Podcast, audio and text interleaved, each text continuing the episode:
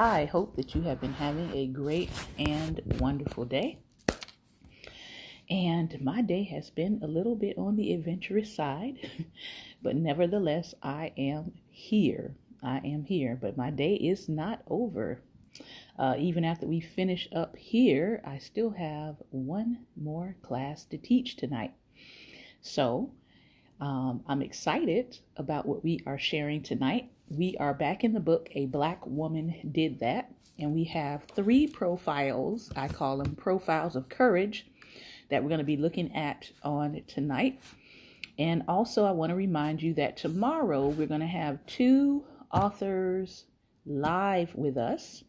They're going to be reading from their own books, telling us about how they got started, why they're writing, and where we can find their work. So I encourage you to uh, make sure that you tune in. Make sure that you invite other women to the broadcast. And uh, I look forward to hearing from those authors tomorrow. So, our advertisement for that will be up a little bit later this evening on IG, but it's already on our Facebook pages, Black Table Talk and Daring Dialogue. So, if you want to go over there and uh, share that announcement out so we can have some more fellow book lovers and book readers on tomorrow. So, again, the book that we're reading from is A Black Woman Did That and tonight we want to take a look at a young lady by the name of Beth Ann Hardison. And then we're going to take a look at Alice Walker. Most of us know her work, but we might not know about her actual background. And then we are going to end with um, bum, a young lady by the name of Amy Sherald. Now, if you know anything about me, you know that I am a huge fan of Amy Sherald. She's a peer in the art realm, uh, but most people know her through her historic painting of Lady Michelle Obama. So, we're going to learn a little bit more about Amy Sherald on tonight. But let's start with Beth Ann Hardison. Beth Ann Hardison's name is synonymous with high fashion. Raised in Brooklyn, one of New York City's five boroughs, she attended George Wingate High School in a predominantly white neighborhood at, of Flatbush, a bus ride away from the black neighborhood of Bed-Stuy or Bed-Stuy, where she lived. She was culturally outnumbered, but the experience was, quote, one of the best things that ever happened, she said, giving her the confidence to excel in any kind of situation. She did well in her classes, made friends, and got involved in extracurricular activities too. She even became the school's first black cheerleader. After high school, she attended New York University's art school, but she didn't do so well. I was so bad, I didn't know how to draw. I didn't know anything, she said in an interview. She went on to study merchandising at the Fashion Institute of Technology. While there, she got pregnant with her son. Her mother and grandmother, in particular, helped Beth Ann raise her son. She didn't have any set plans for the future, but Beth Ann was willing to work hard. She took jobs at a telephone company in a hand painted button factory, and once even worked as a corrections officer at a prison. At the time, she was 21 years old, guarding women who were the same age as her. She has said, I had to act tough because the inmates challenge you. After that, she found a job in Manhattan's garment district, the heart of America's fashion industry. She learned on the job about how clothes were designed, constructed, and merchandised. In the past, the fashion industry excluded black designers, but it began to open up in the 60s and 70s. A young black designer named Willie Smith saw Beth Ann around and thought she'd be a perfect muse, the person who serves as a source of inspiration for an artist. She agreed to work with Willie, and he created new designs with her in mind. Soon, others sought her out as a model. Bernie Ozer, a fashion buyer who had a huge influence over trends in the fashion industry, put her in a runway show. Beth Ann credits Bernie with putting her on the map. Bernie loved the theater and showmanship, and he saw something special in Beth Ann. I was theatrical, she said of her first show. I didn't walk like the other girls. I performed a bit. She brought her background as a child tap dancer to her performance as a model. When you tapped, you had to wow the crowd. Beth Ann was hired as one of 10 black models to walk the runway in a show at the Palace of Versailles in France in 1973. The event began as a fundraiser to help restore the more than 300 year old palace, but it became much more than a fashion show. It turned into a competition between American and French design houses. The French took great pride in being recognized as the leaders of the fashion world, so the stakes were extra high for American designers. But they had a secret weapon a group of models with a look and style of movement that Europe had never seen. This incredible group of models included Pat Cleveland, Norma Jean Darden, Alva Chinn, and of course, Beth Ann Hardison. The brown skinned beauties brought energy and excitement, prancing and dancing down the runway. In contrast, the European models had a straightforward, expressionless way of walking, so they would not draw attention away from the clothes they wore. The Americans combined elegance with movement and emotion, making the clothes and the movement even more memorable. There were more than 500 people in the audience, and it was unlikely that most of them associated black people with high fashion. I defied everyone in that entire audience, Beth Ann recalled.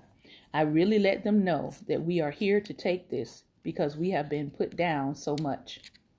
Well, the black girls rocked. The American designers won the Battle of Versailles, and the show became the talk of the fashion world. Beth Ann's look and personality took her to the top as a model from the late 60s through the 70s, but afterward she took a new career path. She became a fashion consultant and joined a startup modeling agency called Click, where she booked models, produced fashion shows, and helped grow the business. Then her friends convinced her to start her own company, Beth Ann Management. She launched the company in 1984. She nurtured the careers of young talent and seasoned models, including models of color who didn't fit a European ideal of beauty, including Veronica Webb and Tyson Beckford. In 1988, Beth Ann co founded the Black Girls Coalition to celebrate and provide advocacy and support for African American models. In the mid 90s, when she noticed that models of color began to disappear from runways and magazines, her mission began to change.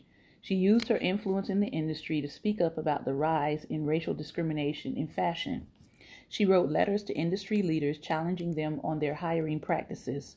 She brought together influential members of the fashion industry, writers, editors, agents, managers, and models like Iman to hold a press conference to find ways to encourage change. People credited her leadership style as a factor in the fashion industry's progress. Rather than accuse the gatekeepers of being racist, she showed them how their business decisions could make a negative social impact. To the surprise of many, they not only responded with respect, but also stunned her with awards, including the 2013 Frederick Douglass Award and the Council of Fashion Designers of America Founders Award. At the CFDA Award, she told the audience, I'm not here to put anyone down, I'm here to bring everybody up. Now, fun fact Beth Ann's son is actor Kadeem Hardison. He famously played the character Dwayne Wayne on the hit television show A Different World from 1987 to 1993. Alice Walker. $3 cash for a pair of catalog shoes was what the midwife charged, Alice Walker wrote about being born on a cotton farm in Eatonton, Georgia. Her parents were sharecroppers, and her mother later became a maid for the farmer's family. Together they lived on the same land where they worked. The landowning farmer and his family lived in wealth on the same land where Alice, her seven siblings, and their parents lived in poverty. Sharecroppers cultivated and produced the landowner's crops, but rarely reaped any profit. The poverty that marked her childhood was one thing, but the discrimination her family experienced because they were black was another. She says, I grew up in the South under segregation, so I know what terrorism feels like when your father could be taken out in the middle of the night and lynched just because he didn't look like he was in an obeying frame of mind, and when a white person said something he must do, I mean, that's terrorism. Alice's mother cleaned the farmer's house, but she also stood up to him like she did to everybody else. Once he came to their house and told Alice's mother that her children needed to be out in the fields picking his cotton and working his land. Alice says her mother defied him and replied, These children are my children, and they're going to be educated. Instead of putting her children to work, she put them in school. Alice was enrolled in school when she was four years old.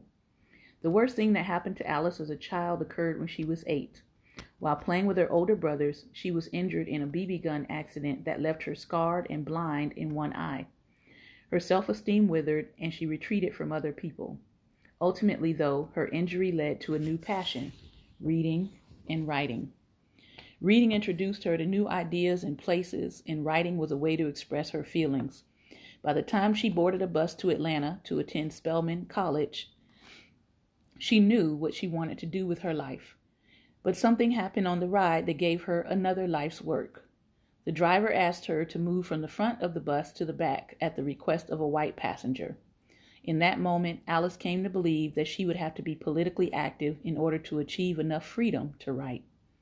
The white bus driver and passenger could get away with racist behavior because they had a system of injustice behind them.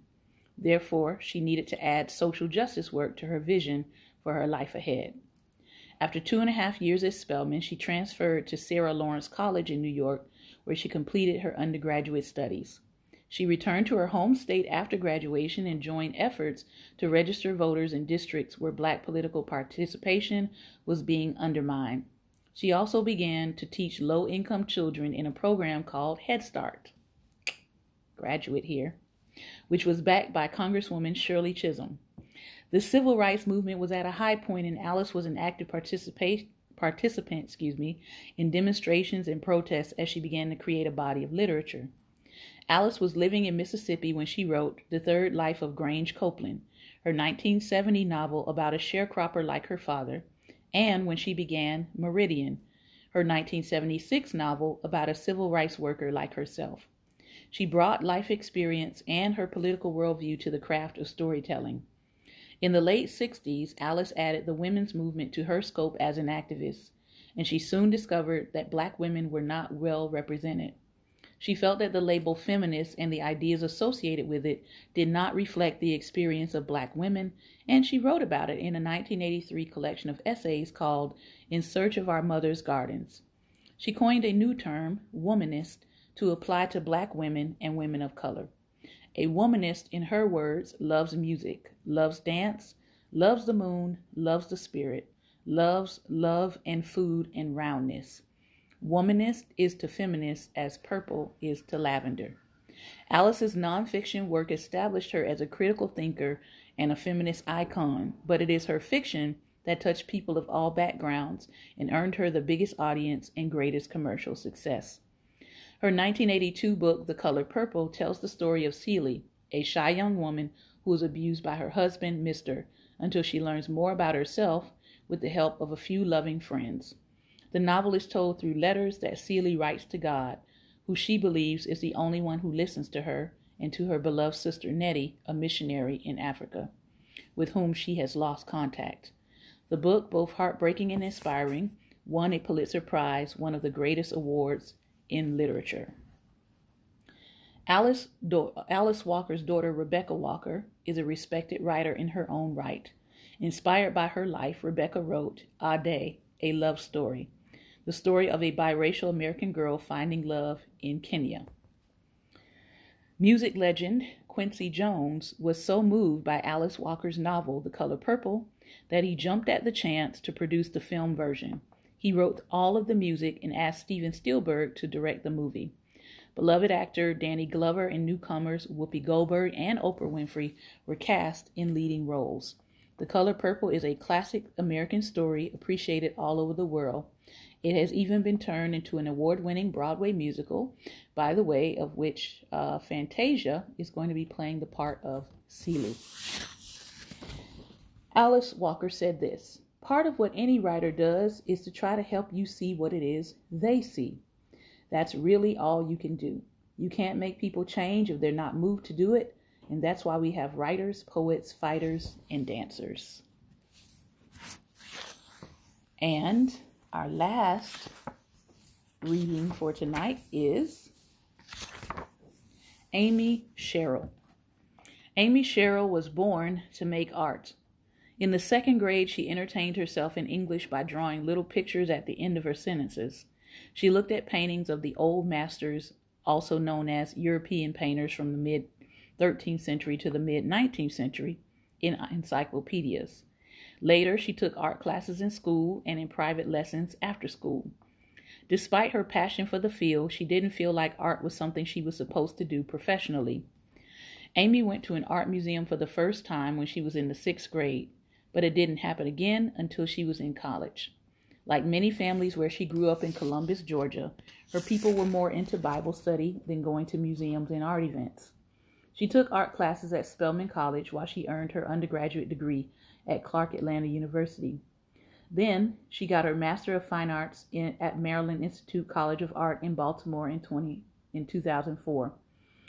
But she decided to do something very different next. She trained to compete in a triathlon.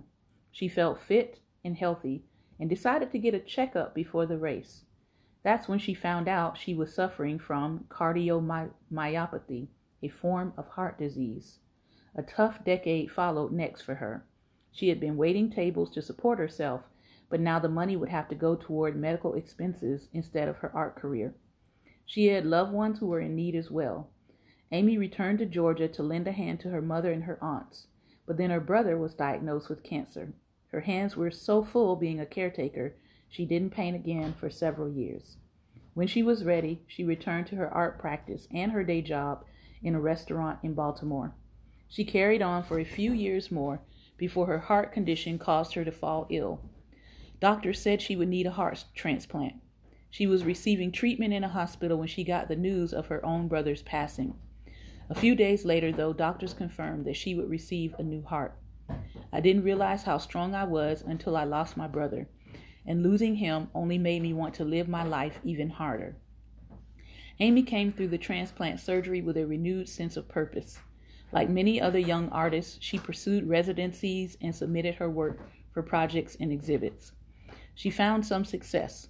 Her work was hung at the Reginald F. Lewis Museum in Baltimore in 2013. But the competitive fine art market is more difficult than it appears. In the beginning of your career, your paintings can be selling for 8,000, 10,000, 12,000, but you're only making half of that. Gallery owners take a commission from every sale. Artists live on the rest. For an artist who finishes 10 or 11 paintings a year, that's not much money.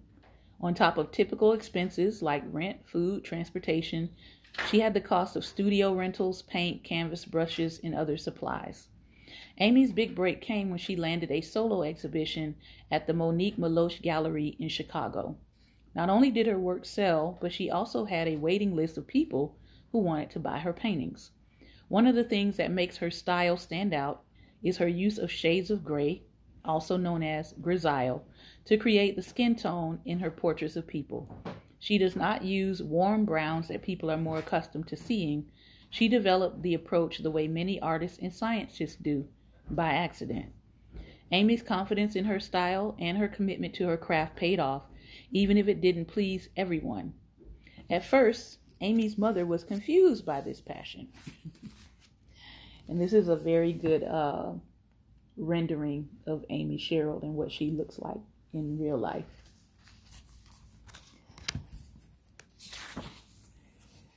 Her mother was confused by her choice to pursue art, but by 2016, when Amy won a National Gallery portrait competition, her mother finally saw the wisdom in her daughter's choice. She said to Amy, Oh my goodness, this is what you've been doing all these years. You're kind of a big deal. Neither of them knew that six months later she would be selected by First Lady Michelle Obama to paint her official portrait. The National Portrait Gallery commissioned Amy to create two copies of the portrait, which would hang in the White House in the National Portrait Gallery.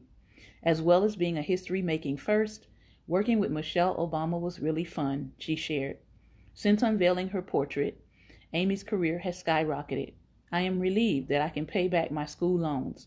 But she's just as excited to discover that kids know who I am now. Amy Sherald, the first black woman to paint an official portrait of a First Lady, is not only an, a critically acclaimed artist, she's also a role model.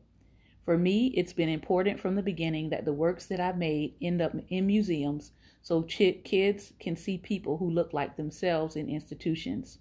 Children can look at my work and see somebody who looks like them and be empowered by that. I've gotten a lot of letters from children who are interested in the arts, who weren't interested before and are now engaging on a deeper level. Amy Sherald was hired to portray Breonna Taylor for the cover of, Brand, of Vanity Fair in the September 2020 issue. Taylor's death in her Louisville, Kentucky home energized the movement against unjust police violence. I wanted this image to stand as a piece of inspiration to keep fighting for justice for her. And those are the black women that are doing it.